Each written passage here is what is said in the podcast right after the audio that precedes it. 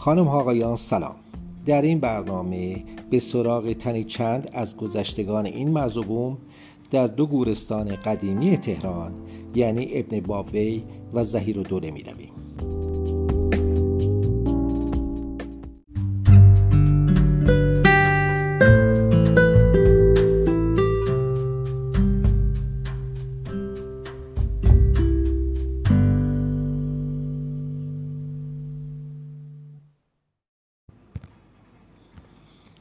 شهر ری یکی از کهنترین شهرهای ایران و جهان است که تاریخ پیدایش آن به زمان اقوام آریایی می‌رسد. این شهر در آن زمان از تمام شهرهای ماد بزرگتر بوده است. ری در لغت به معنای شهر سلطنتی است.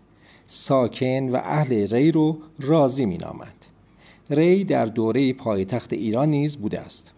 این شهر در طول تاریخ به نامهای مختلفی از جمله راک، راگز، راگا، رقه، ارشکیه، رام اردشیر، ام البلاد، ریشهر، شیخ البلاد و محمدیه خوانده می شده.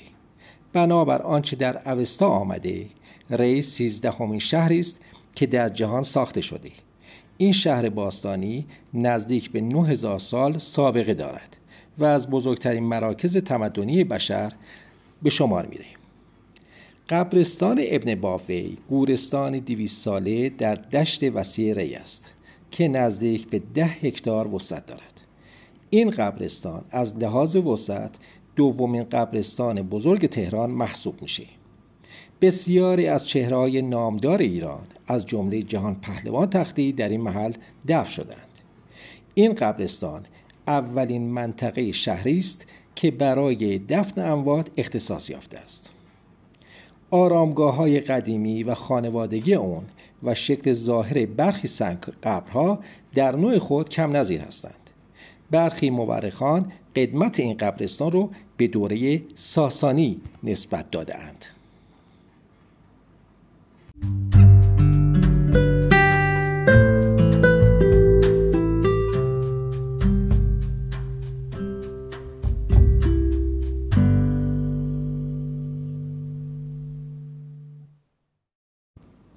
نام قبرستان ابن بافی برگرفته از نام محمد ابن بابوی معروف به شیخ صدوق یکی از فقها و دانشمندان شیعه است که مدفن او در این محل قرار دارد.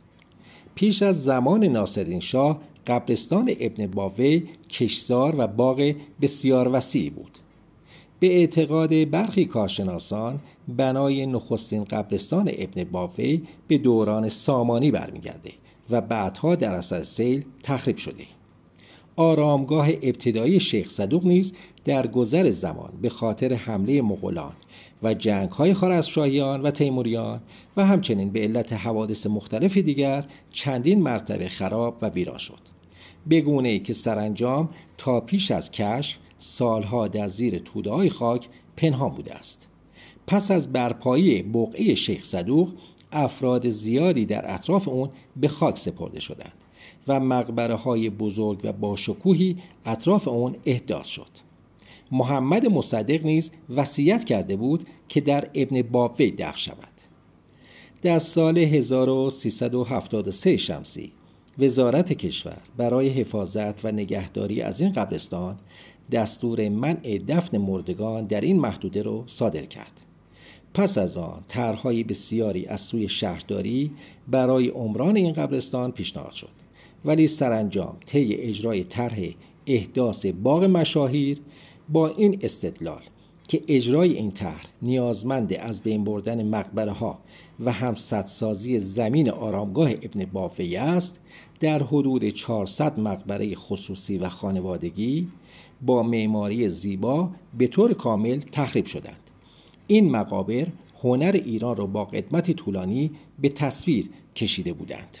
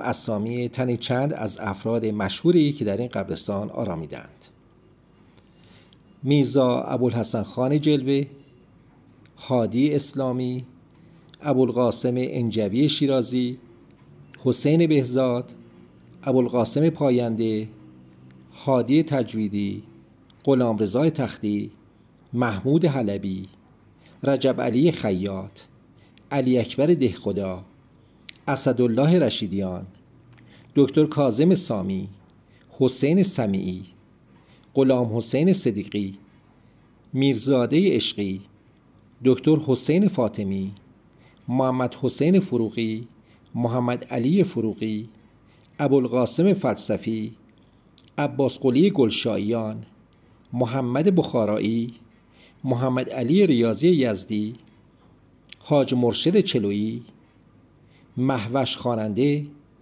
احمد ناززاده کرمانی و بالاخره عباس یمینی شریف.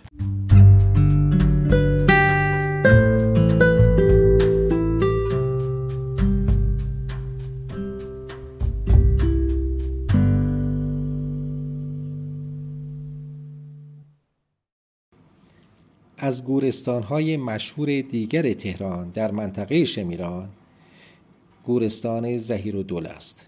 نام این گورستان از نام علی خان زهیر و دوله از رجال دوره قاجار گرفته شده است.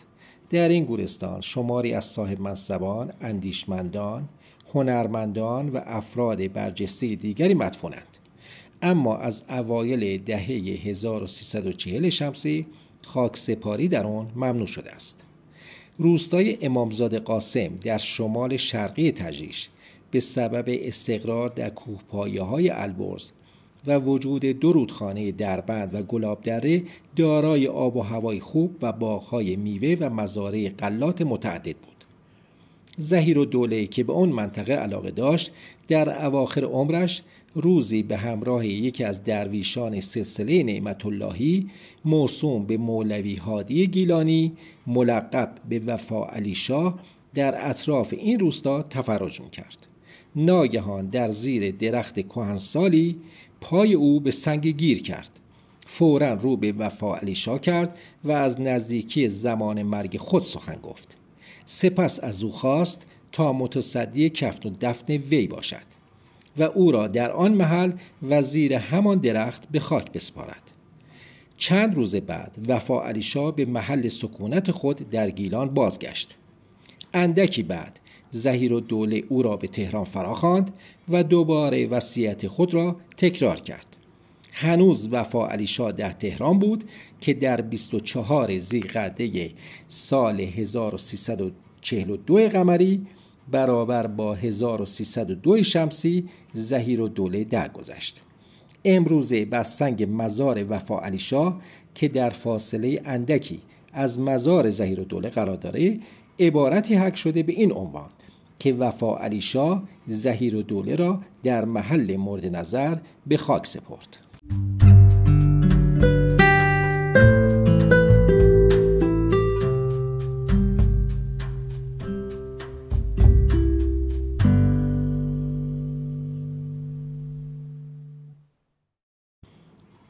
پس از زهیر و دوله نخستین کسی که در این محل به خاک سپرده شد ایرج میرزا قاجار از شعرهای اصر مشروط است. همچنین درویش خان موسیقیدان و نوازنده که از اعضای انجمن اخوت نیز بود در دو آذر 1305 درگذشت و در اطراف مزار زهیر و دوله به خاک سپرده شد.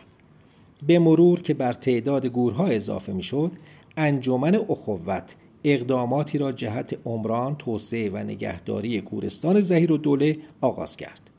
این انجمن که از زمان حیات زهیر و دوله سازمان اداری منظمی داشت در اطراف گورستان دیوار کشید و اونجا رو به تصرف خود درآورد.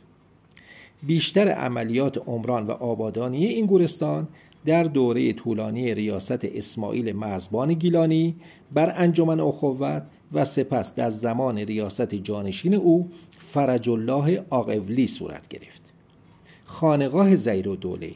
در 1334 شمسی توسط انجمن اخوت در زل غربی مزار زهیر و دوله احداث شد. این خانقاه ساختمان یک طبقه با نمای بیرونی آجر قرمز و سقف شیروانی است. دو اتاق بزرگ تو در تو فضای داخلی خانقاه رو تشکیل می‌دهند. درون و بیرون این بنا فاقد هر گونه تزئینات معماری است.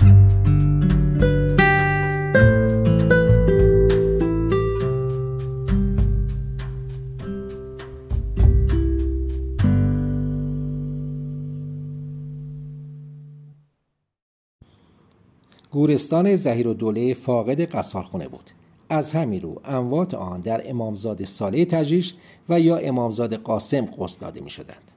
در محوطه گورستان زهیر و دوله 581 گور وجود دارد. مدفونان در این گورها همگی از چهره های شاخص فرهنگی، سیاسی و اجتماعی تاریخ معاصر ایران به شمار می آیند. از این رو گورستان زهیر و دوله در میان گورستان های ایران کم نظیر است. بارزترین اثر هنری موجود در عرصه گورستان زهیر و دوله مقبره رهی معیری است. این اثر که طرحش اقتباس شده از آرامگاه عمر خیام است و در ابعاد کوچکتر ساخته شده. با کاشی های منقش به طرحهای اسلیمی پوشیده شده و سطوح ازلای مختلف پایه ها و بخش از گنبد از بیرون و درون مقبره به ابیاتی از اشعار وی مزین گردیده. مقبره رهی برای محفوظ ماندن از های ناشی از باد و باران در محفظه شیشه قرار گرفته است.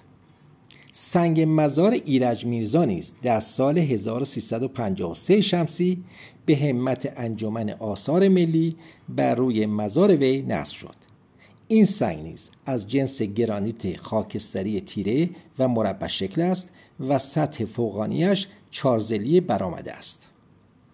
در زل شمالی گورستان مقبره ملک و بهار بر روی آبنبار قرار دارد. این قبر سه پله از سطح گورستان بالاتر است. بر روی قبر چهار تاقی سفیدی بنا شده و چهار ستون شش زلی سقف بلند مقبره رو نگه داشته است. سرستون های چهار تاقی به صورت یک برجستگی زوزنق مانند است. بر پیشانی زل جنوبی چارتاقی نام کامل بهار و در دو سوی آن اشعاری از وی حک شده است.